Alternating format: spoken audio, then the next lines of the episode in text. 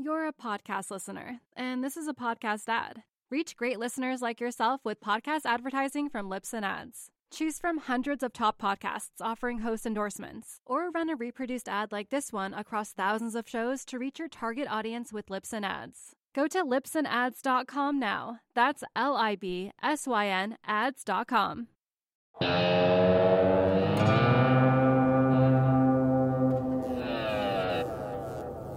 It's Thursday, September 3rd, 2020, just after market close in New York. This is the Real Vision Daily Briefing. I'm Ash Bennington. Today, we have a special show.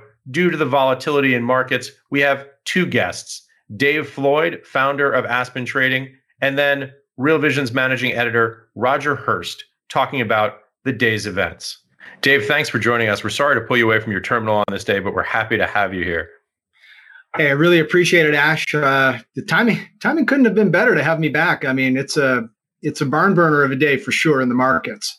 Yeah, we're recording here about 10 minutes away from market close Eastern time. Dave, Tell us, what are you looking at today amid all of this volatility? Well, obviously, like most people, the front and center thing is on the S&P 500 or maybe the NASDAQ, depending on your indice of choice. But on a day where you're off about 4%, I think we're down about 4.25%, maybe at the worst on the S&P. That gets people's attention. However, I always try to temper it in this environment because inevitably these dips get bought. And I'm still kind of going with that game plan. That doesn't mean I'm throwing my neck out on the line right now, but we're trading down at 34.30, and like you said, we got about 10 minutes to go. For me, 34.30 represents, it might be a sticky area in terms of some support, maybe down to 34.13. Worst case scenario, at least in the near term, and I'm not really trying to look out much beyond tomorrow because we have the non-farm payrolls report. Yeah. Maybe we head down to 33.86, 33.66. Those are kind of the levels I'm looking at. I don't think I'd be a seller at these levels. We've just come too far. Maybe I'm an opportunistic buyer tomorrow, but I move in and out of the S&Ps on occasion. I'll usually translate that type of a move in the S&Ps into some related market. For me today, most of my moves were in FX. I wanted to be long the dollar today. That was my game plan coming in even before the S&Ps cratered. So, I kind of got lucky today. The setup was there. I took the setup and then boom, S&Ps fell out of bed. Tomorrow's going to be pretty instrumental, though. I mean, maybe the non-farm payroll just becomes kind of a big dud. And technically, it's the last day tomorrow for the summer. Everybody will be leaving earlier after that non-farm payroll, get that Labor Day weekend in, and then back to what I suspect is going to be a pretty active fall next week after Labor Day. Yeah. Dave, you brought us up to date on what your thinking is right now, short-term tactically with this market. Let's zoom the camera out a little bit. What's the framework? What's the thesis been since, let's say, the beginning of the COVID epidemic in March? How have you been thinking about these markets? Very differently at different points in time. I'll be the first to admit, like many of my other colleagues that will line up aside of me, I mean, frankly, a lot of it was quite surprising. Wasn't expecting such a robust move off the lows, but again, that just goes to show you what a market dynamic that combines Federal Reserve, with a very loose monetary policy and let's say a structural change in the markets, which is, the rise of indexation. And then the third component is through every rational reason you can think of is that those that are, let's say, 40 and younger, or maybe in their 30s and younger, all they've known is ever is to buy the dips, and nobody can tell them that they're wrong because they've been proven time and time again. So I was, no doubt about it, caught flat-footed. I didn't think we would come back to new highs at all. So my view changed quite a bit. Yeah. Now, where do I see it now? Where we were and where we're going. I think the dollar's probably tapped out to the downside, just sentiment got blown out to the downside. Commercial traders are now kind of net long. So I'm not sure I addressed all of that question, but I'll be the first to admit COVID caught me off guard after, not the initial thrust lower. That was fun to trade, but afterward I was surprised by the move up. Yeah.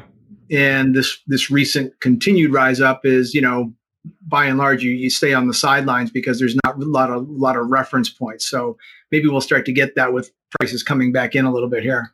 Yeah. Well, if you buy stocks on your iPhone, they can't go down. That seems to be the prevailing logic. And in all fairness, that has worked. But you know what? I've been in the industry a long time. I started trading in 1995. I traded through the 1999-2000 nonsense. And at that time, I was a prop trader. I was a trader on my own desk, and we had a bunch of guys with us. And I remember just sitting there on many days and wondering why I wasn't making as much money as everybody else, because I couldn't quite connect the dots as to why I should be buying Cisco and then go surfing for the afternoon and then come back and sell it. That never really registered with me. But in the end, the music stopped. There was only a few seats left. I happened to be one of the ones that grabbed a seat, because at some point this will end. It will end badly. And I'm not trying to be a doom and gloomer, but the fact of the matter is there is a disconnect right now. And, you know, at some point there'll be some sort of a news event or exogenous shock that will knock this market down a little bit and maybe put us into a slightly more, you know, logical trading environment. Right. You know, you've been trading these markets for a long time. When you think about the dot-com bubble, when you look at 2008, 2009, and now we look at COVID, is this something that you feel kind of rhymes with that? Is there a meta lesson, a theme that you bring across? Well, no doubt. I mean, like they say, history maybe doesn't repeat itself, but it certainly rhymes. This one rhymes without a doubt. What's different for me this time is that I'm not actively looking to call the top. I mean, I'd be a fool, and anybody who tries to call the top, you might get lucky, but you know, it's a 1 in 1,000 chance. What I'm doing is I'm just simply going along with what's happening in a very measured, very tactical way, so that I'm kind of nibbling as prices move higher. I'm nibbling as prices move lower, and I'm not trying to make any grand bets. At some point, it will unravel. I don't know when that could be. It could be next year for all I know. And frankly, I don't care. But I suspect at some point it will unravel. In the meantime, that doesn't mean you sit tight. There are opportunities. You just got to divorce. You got to leave your opinion at home when you come into trade in the morning. You just simply need to trade what's on your screen, because that's all you can really trade. That's the final judge, and that's price action. Yeah.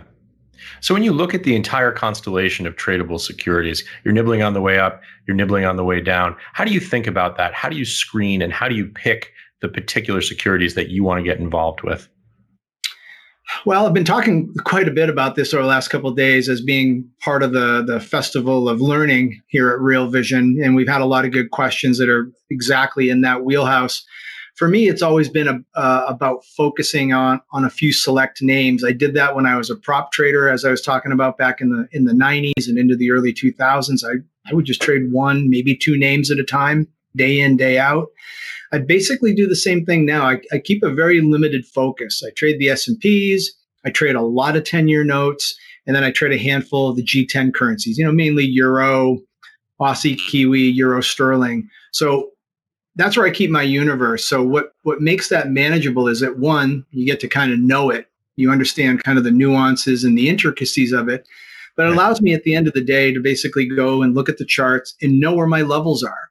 It's not an exhaustive process where I'm trying to find the needle in the haystack. So when I wrap up my call here and then do my, you know, prep work for tomorrow, I might spend 10 or 15 minutes looking at those individual securities, just like I did last night, knowing that I wanted to be short the New Zealand dollar. I knew I wanted to be short Aussie dollar, and I wanted to be short Canada, Japanese yen. So it's just a matter of finding the securities that you want to trade. You know, for me, you know what they are, and then finding the levels where you want to be involved, and then let the process, you know, take care of itself. Basically, get out of the way. Do the work, get out of the way, manage the trade effectively. Yeah. And Dave, what is it that made you select those particular securities? Is it liquidity? Is it market depth? What is it? Are the parameters or the features that make those desirable for you to be in and to take this strategy there?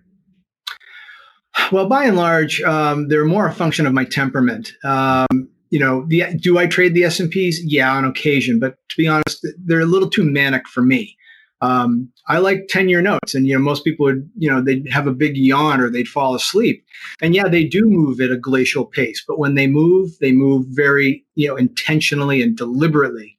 And if you put on decent size, you can get really good returns in them. But to answer the other part of your question, looking at notes, looking at the G10, and then occasionally looking at, let's say, gold and silver when they become active, there's a mosaic that can be constructed. They're all interconnected on some level. So if you know what's happening in the rates market, you can make a fair assessment of what might be happening in dollar yen at any given point in time.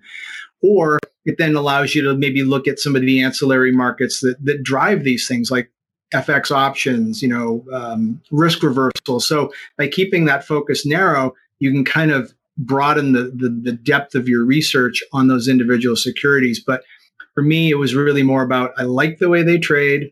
And they're all basically large, kind of macro-oriented trading vehicles. Even though I'm not taking a macro view, they are by and large moving based on what's happening in the market at large. Right.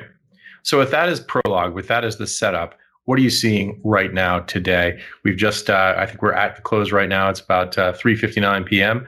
What are you seeing right now on your screen?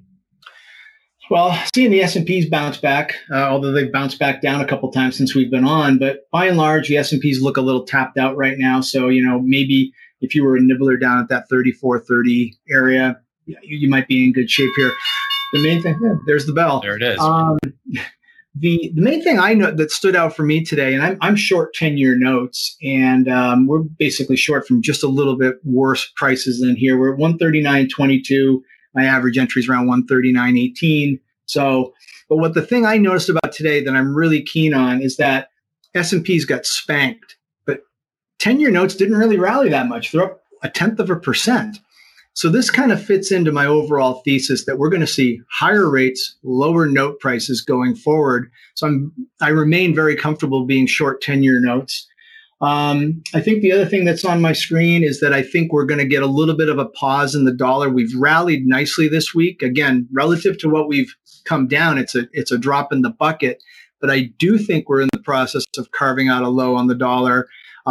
Therefore, we'll probably see the euro rally back up a little bit. I got some notes here. I'll probably be looking at the euro, maybe selling some rallies right up to around maybe 119 and a quarter. Yeah, that was my level, 119 and a quarter.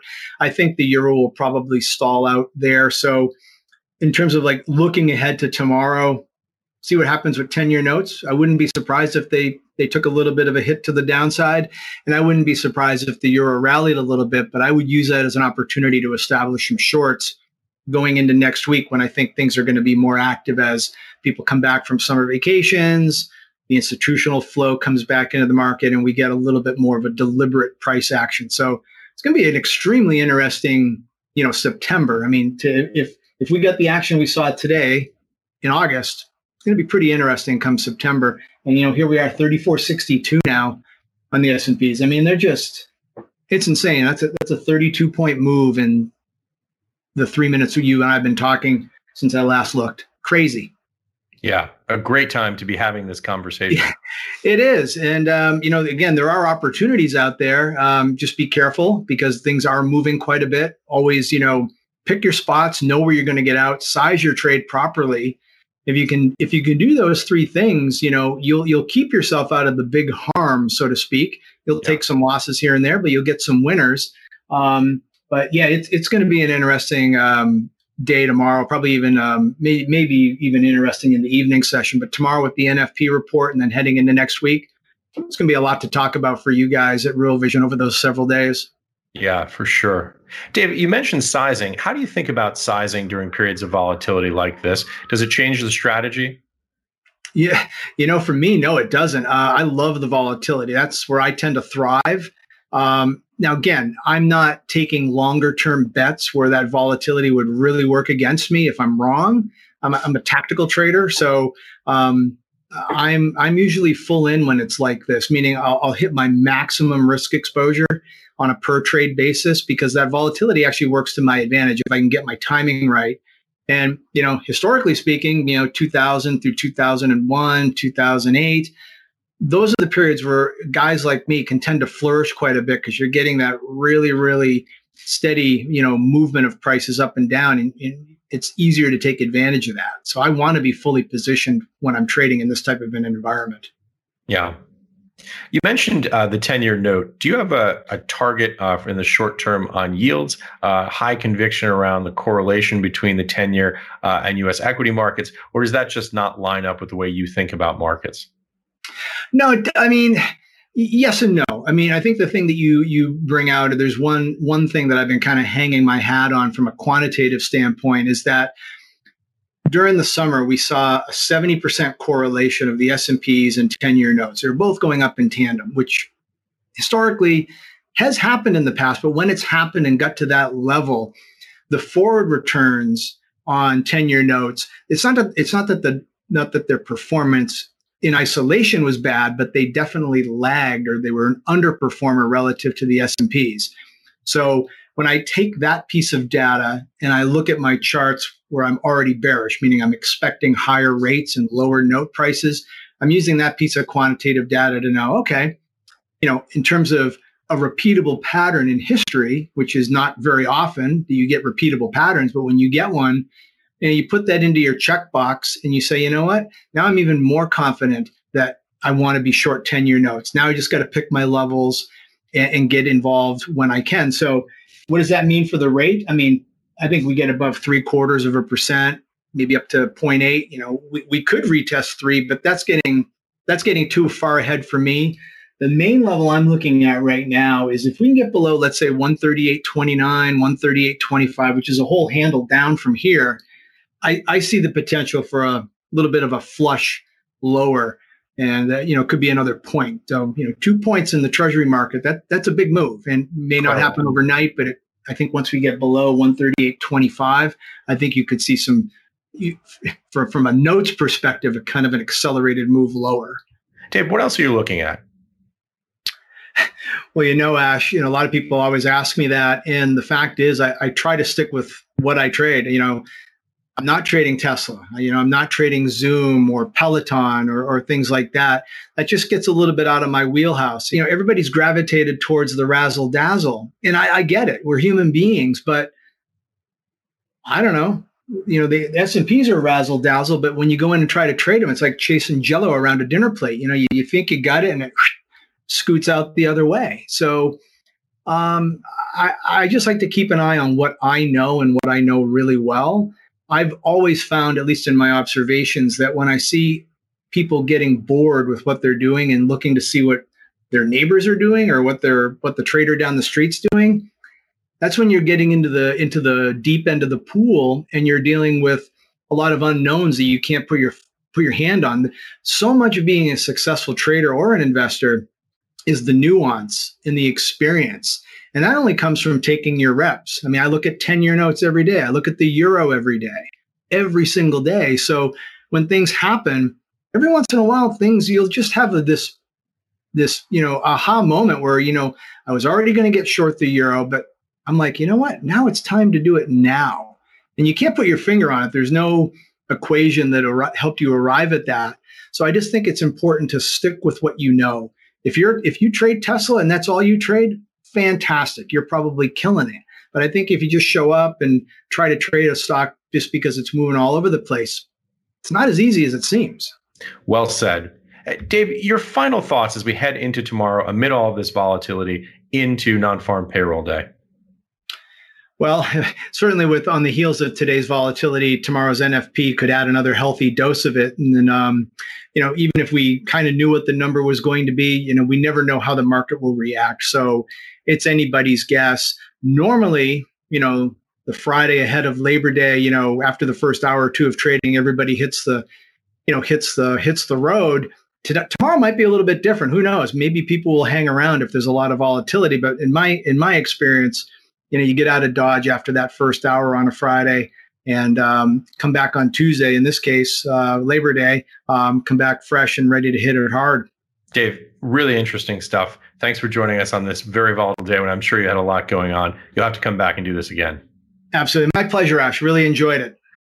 You're a podcast listener, and this is a podcast ad. Reach great listeners like yourself with podcast advertising from Libsyn Ads. Choose from hundreds of top podcasts offering host endorsements, or run a reproduced ad like this one across thousands of shows to reach your target audience with Libsyn Ads. Go to libsynads.com now. That's LIBSYN ads.com. We're now joined by Roger Hurst. This was filmed today around 2:15 p.m. Eastern Time in the middle of the afternoon trading, but we wanted to give you a sense of Roger's context for this market rally and some of the broader themes and issues that he's been thinking about. Roger Hurst, thank you for joining us. Hi, how's it going? It's going well. You know, Roger, we appreciate you rearranging your schedule. Markets are in motion right now. Nobody we'd rather talk to than you. What are you looking at today? Well, it's it kind of goes to something that I mentioned or talked about in the piece that I do for Refinitiv, which came out yesterday, where in the second part called The Chatter, we talked about, or I talked about, how there's some incredible, in fact, sensational sort of technicals. Today we have a large number of technical factors that are screaming for a reversal.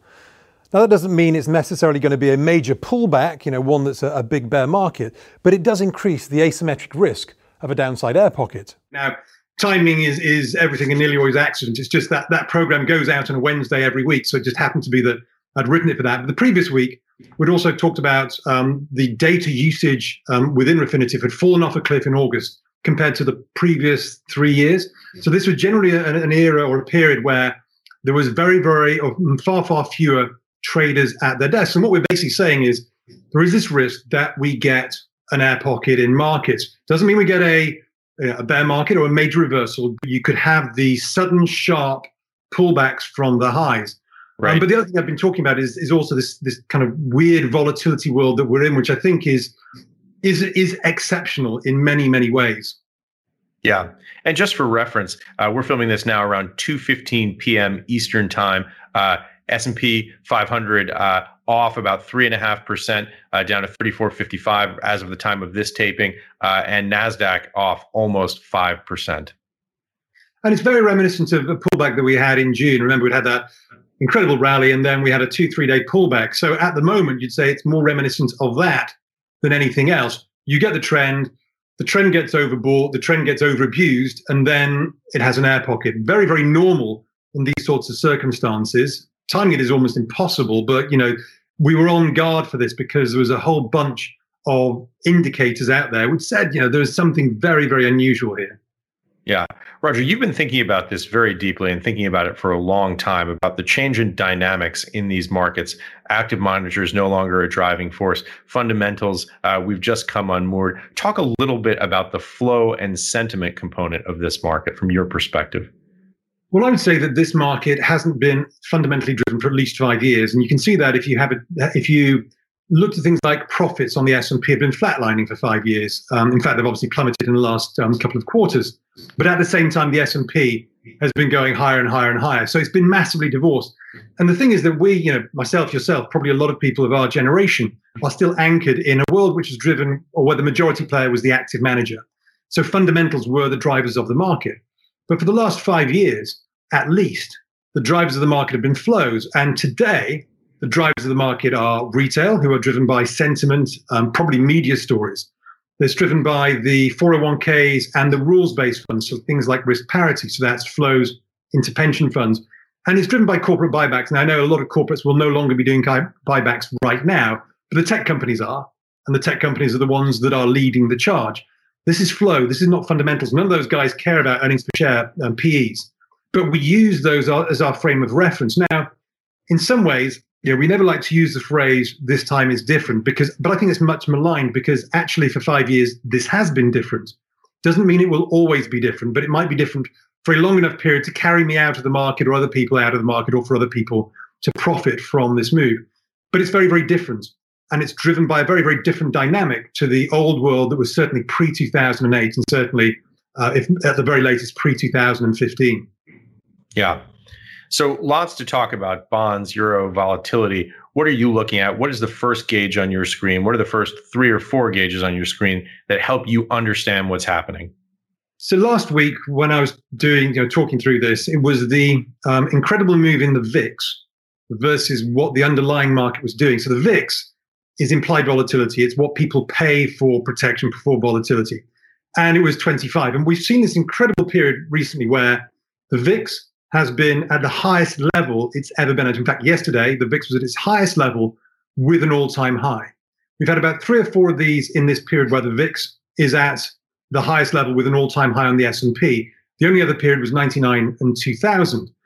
But what's the difference between now and then is that back then, when you had the VIX at 25, the underlying market was moving with a volatility of 25. We call that historical or realized volatility. Up until yesterday, 10-day realized volatility, so what the S&P was actually doing, was at 10.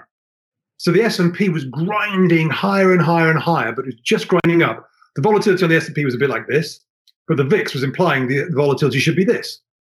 So what you saw was options are incredibly expensive. They're really bad value in this market, but people were buying them, but they're mainly buying the upside. And one of the great stats that I loved over this 2 or 3 week period came from Sentiment Trader, where they said, let's take puts volume minus call volume, and then we'll divide it by the total volume on the New York Stock Exchange.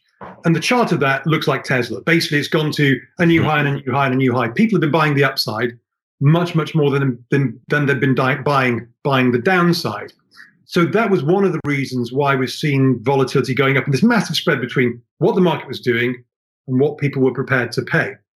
But then the second thing which has also driven this is that volatility has a curve. So you've got spot VIX. You can't trade spot VIX. That's just a number implied from the market. You can trade the front month futures contracts, and so on. And there's a whole curve of futures contracts.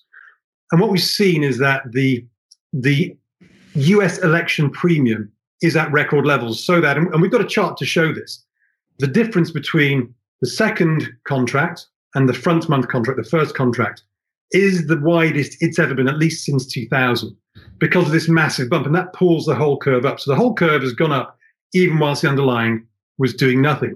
So when you add that the VIX is saying the market's quite flighty, even though the market itself is doing nothing and grinding to new highs, people are leveraging into calls, they're not buying the downside. And if you looked at this and said, I want to buy the downside, but I'm paying two and a half times the real value of protection, then people don't buy that protection. So that downside looks vulnerable. So these are some of the reasons why this air pocket risk has been building over the last couple of weeks. Again, it is also associated with the fact that people have been away from their desks in this holiday period because people have just been fatigued by the markets over the last few months. Yeah. You know, I know you watched RVDB yesterday. Ed was on fire. He's got a thesis. He's talking about many of the same things that you are, the primacy, the rise of derivatives in terms of in creating volatility in markets. What are your thoughts on that to follow up on some of Ed's points?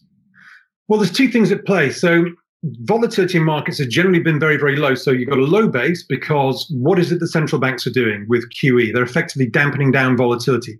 FX volatility has been incredibly low. Generally, bond volatility has been low. Equity volatility has been low with these sudden sharp spikes, but then they damp it down. I mean, let's face it, this was the fastest bear market ever. It took, I think, 33 days, business days, to recoup the losses of 35% decline. So central banks don't want volatility. So we're in a world of pent-up volatility because the whole market structure is short vol, which is why central banks ultimately have to rescue the volatility kind of global matrix. But that is the basis that we're in at the moment. And it means that and this is the dance of death. Remember at the very beginning, we talked about the dance of death, which is central banks have to decide where they come back in. And I did an interview today, which will come out on Real Vision Plus on Monday with Mahmood Noorani of QI. And we're talking about what are the drivers. And what's fascinating is that there's normally many, many factors that drive a market. At the moment, there's pretty much only one. It's kind of obvious. It's policy. But if you're looking at this pullback today, you have to think to yourself, okay, it's a pullback, it's an air pocket, there was lots of technical reasons behind it. But are you going to bet against central banks from doing something? And the only way we'll find out is if it's 10, 20% down and they go, we're not doing any more. But what's the chance of that? So you've got to kind of think this is more likely to be an air pocket, could be a big air pocket, rather than the beginning of a new bear market. But it's only the very beginnings. But that's how I'd look at it. Think of it as an air pocket first, but you obviously have to watch it develop. So it's difficult because it's 5% when we got on air right now, down on the NASDAQ, could get a lot more, could get through most people's stops and take people out of the market. And then what happens? Do we see a then a nonlinear move to the downside? So what I said again yesterday is that the irony of this market is the higher it the higher it goes, grinding out these new highs until today, the less likely you're going to get a repeat of the fiscal and the monetary, because there's no need. So right. Actually, what you need to get the central banks back in play is a pullback. What's their tolerance limit? It was about 35% last time. I mean, we got down, I think they did their first move on 23rd of March, which was the low, and then some right. more on the 2nd or 3rd or 4th of April. How much will they allow this to go down? Given it's an election year, they don't want to be seen to be politicized either way, which is a bit of a balancing act. Right. But they came in March. They're not going to sit there 6 months later and go, you know what, we don't care this time. So you've got to assume that would happen. But before we even get to that sort of mentality, you just have to think of this really as an air pocket, because we had got so stretched. And as an example, the trend on the NASDAQ, if you got to 11,200, it's about 10% down from the high, but that's just the trend that we've had in place for the last 5 months. That'd be normal. Just pull back to the trend. So you've got to think of these as, what's the trend? Where can we pull back to? At this stage, it's an overbought technical air pocket in a low volume environment, but it can obviously go further, but you've got to assume that central banks are still central, and liquidity and flow of funds or flows is still more important than fundamentals. Talk a little bit about the flow of funds point that you made, because I know this is central to your thesis. So flow of funds is basically, there is multiple ways that what the central banks are doing can create effectively a credit, because central banks, they can't buy the market. They can only lend, they can't spend. And so what they're always doing is they're putting collateral. So when they print the money, they put collateral into commercial banks. And those commercial banks can do a number of things. They could lend, but if they don't want to lend because they're too scared, and we don't want to borrow because we're maxed out, or there's nothing to borrow for, what are they going to do with it? Well, they'll probably lend it to their mates in the shadow banking system, which is the high frequency traders, and they'll start using it as collateral themselves and leverage into the equity market. So that's sort of one of the ways, the hot potato sort of thing, and that's one of the drivers that we've seen through this market. The biggest problem that we have, in a way, is that what you want the Fed to do is get everybody to put money into productive assets. But if you're given a choice, if I gave you $1 million, $1 million, and you had a 10-year view based on where forward inflation is, which basically says there's no growth for 10 years, all we've done is rebounded from where we were, or you could put it into asset prices, which only seem to go up, and by the way, the Fed's got your back theoretically, you're going to carry on putting money into the assets. The problem with this is why I think it's still deflationary, is that inflation of the assets, because you've got a bubble, if it keeps on going up, you'll divert more capital into it, and eventually it'll blow up, and that will be deflationary. So it's really difficult. I mean, they box themselves into a corner in this whole environment. And as I say, what we're seeing today is it's a blow-off top at this stage. Not a blow-off top, it's a blow-off from the top, because we got so stretched on all those metrics. But when we think about where we could go from here, it's like that scene, is it Shawshank Redemption, where he's being held over the edge and he says, do you love your wife? Well, do you love your Fed? What do you mean by that? Well, do I love my Fed? Will they do this? Will they do more? Yes, they will. Okay, we're back from the edge then. And that's kind of how I think we have to still assume it's going, because the solvency story has not really kicked in. The true bankruptcies, the death by 1,000 cuts, that is still some way down the track. Yeah. What are you going to be looking for, Roger, to understand when that accelerates, on the one hand, the actual wave of insolvency that may be coming in the future, versus understanding what the reaction from the Fed is going to be? What are you going to be looking at as your signals to determine which path we're going in the near term? So I'm assuming at the moment that bond yields will remain subdued by the threat of QE. Now, the interesting thing is that during most periods of QE, when they've been buying, bond yields have stabilized and gone higher. But then if they got too high, it'll destabilize the whole system. But that was 3.25% back in 2018. It'll be a lot lower today. But you can see that the particularly sort of 2, 5, 10-year part of the curve has been very, very locked at these low levels, relatively flat levels. It's steepened slightly. Can the longer dated end go? But then if the longer dated end starts to move, then it becomes attractive to people again. Because if you started getting 2.5% in the 10-year, you go, okay, that's so 30-year. That's interesting once more. But it's that sort of thing. Will bond yields get out of sync? Will bond yields do more than expected? Has the Fed shot its bolt? Because the Fed basically said, we're going to buy corporate bonds. So the whole market bought corporate bonds. So when the Fed eventually buys corporate bonds, they'll be buying them from everybody selling out of the bonds they bought front-running the Fed. So that's net flat. That would be a dangerous position as well. At the moment, credit's been very, very well behaved. So you've got to look at credit. If credit starts to blow out, then that would be the market giving a negative signal. At the moment, it's basically saying the market's saying there's not a problem. You're a podcast listener, and this is a podcast ad. Reach great listeners like yourself with podcast advertising from Libsyn Ads. Choose from hundreds of top podcasts offering host endorsements, or run a reproduced ad like this one across thousands of shows to reach your target audience with Libsyn Ads. Go to libsynads.com now. That's LIBSYN ads.com. Yeah. We saw the 30-year yield drift up a little bit. Hard to say. Drift up to 1.5%. Strange words to hear. And now rolling over a bit in September. Yeah. And the thing with these yields is that there's the threat of yield curve control. They haven't done it yet. They said they won't do it. But like we've talked about before, they always say they're not going to do the things that they do when they need to. Right. They won't do it yet. The market's doing a very good job of holding these yields down. Right. There's always worry. There's this worry that, you know, who's going to buy them? Well, the Fed will buy them if need be. And if yields get high enough, they become attractive again because you start to get a real yield. So one of the things that Ed was talking about was this convergence in yields where the US has converged towards Europe. In fact, everyone's converging towards Japan is the reality of it. And right. That means that what was driving this market was the hunt for yield. And George Saravelos talked about this. Sorry, George Saravelos is the FX strategist at Deutsche Bank. In 2014, he coined the phrase the Euroglut. Yields collapse in Europe. Everyone in Europe wants to find yield elsewhere. Their pensions, they go to the US, they go to the UK. Money goes out of Europe, pushes the euro down. Convergence of yields means that flow is no longer there. And what Mahmood of QI was talking about was that this is potentially means that we're now from a hunt for yield environment to a capital preservation environment. Mm. In that environment, there's less demand for dollars based on the assets in the US, apart from the equity market and a small part of that. So you can see why some of that euro weakness has been there. And it has been euro strength has been there. But it has been euro strength rather than dollar weakness. Because emerging market currencies, they've done very, very little. They've been quite weak versus the dollar through this period of so-called dollar weakness. So I think this is the way to understand it, is that, you know, real yields and absolute yields have started to converge a little bit. And it's taken some of the momentum out of the demand from Europeans for overseas assets. But remember that the euro really kicked off to the upside when you got that $750 billion euro package agreed in July. Right. And as of yesterday, when we got to 120 on the euro, some of the European politicians are going, I'm in Newton bitter, this isn't great, we don't want this. What we need here is inflation, and if our currency goes up, we don't get it.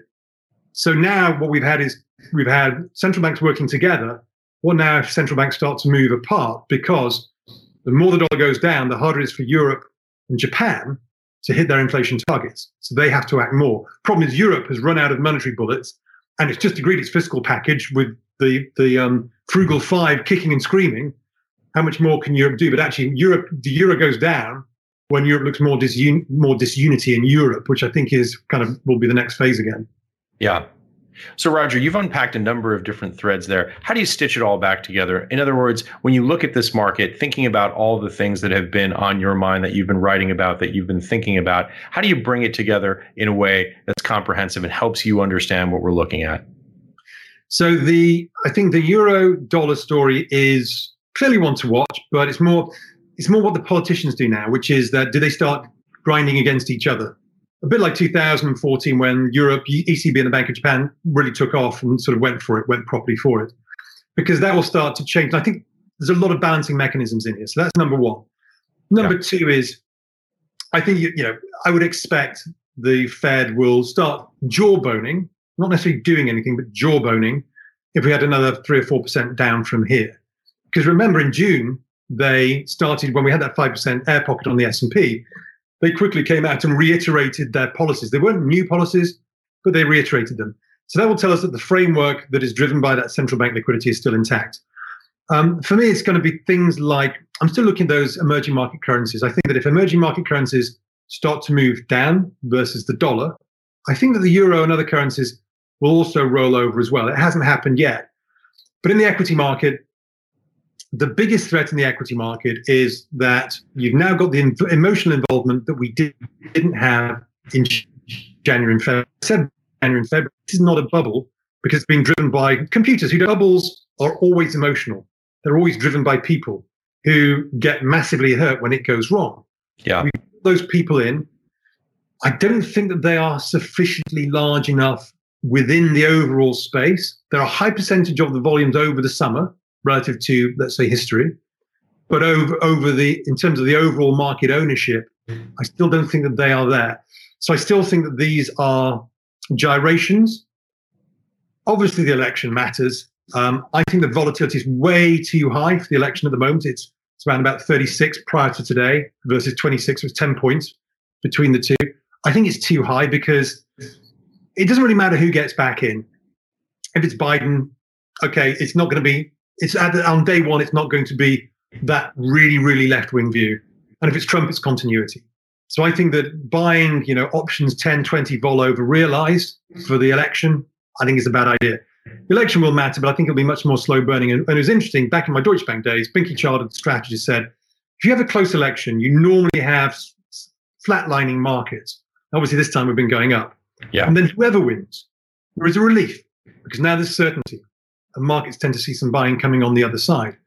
This one is an uncertain one, but it's going up into this election until today, not sideways. So maybe it doesn't play out. But the point here is that often what matters on the election is not who wins, but whether there was pent-up demand going into the election and then just a relief at knowing what the result is. And that's not taking a view on either side. It's just saying that has some history behind it. Right.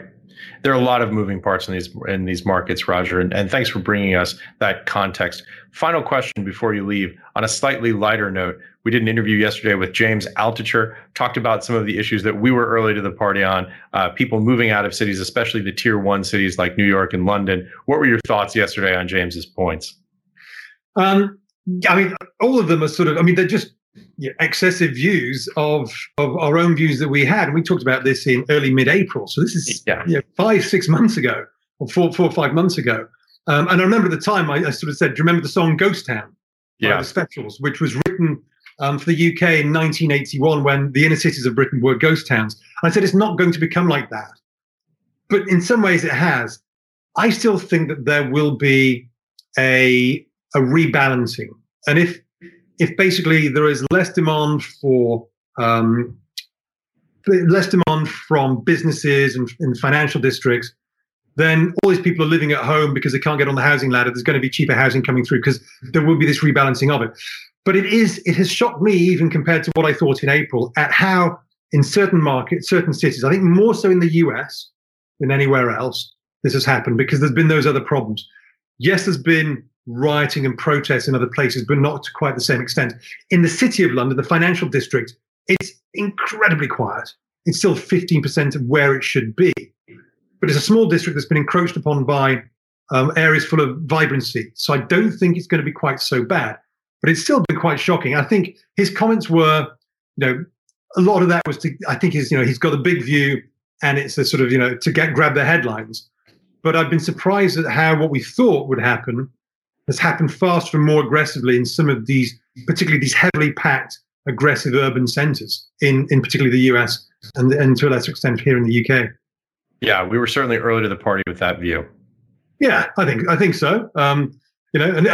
From my viewpoint, it came about just because a neighbour said, "Oh yeah, I've got some friends who are looking for a house in the same area you are." I still haven't bought a house because every house I've gone for, I've been going to 9 sealed bids and I've got outbid every single time. So I'm just feeling it. I'm going to have to end up having been in a brilliant cash-rich position pre-COVID. I'm now 5-10% behind where I was, and with still no house in sight. So I'm feeling it. It's happening here. People moving out. It's hitting the property market manically in this part of the world, 70 miles outside of London. Yeah, and I'm feeling it on the opposite end of the spectrum. I haven't waited for an elevator for several months in my building. It just, I walk out, the halls are empty. It's a ghost town. I'm waiting to see the tumbleweeds blow down them. Yeah, and it's shocking, and I think the numbers that James put out were incredible. Particularly, I think when you think of the restaurant industry, and I think the same, that hospitality industry in the City of London is equally. It's not just decimated. That's 1 in 10. It's halved, more than halved, and it's that's the vibrancy. That was what we said. And in response to some comments who said, you know, our views were stupid Jack views, I said, but we'll lose the vibrancy in these areas because it's these small businesses which go out. And if the small businesses go out and you've got high property prices, who's going to live there? Yeah. Because there's nothing, you know, no excitement. So that was the reason why I thought it would happen. Yeah. Heart and soul of the community. Roger, we've just blown through another runtime record here on RVDB, but it was worth it. Thanks for joining us. A lot of great content today. Thank you very much. Great to speak to you. Yeah, thanks very much for your time again.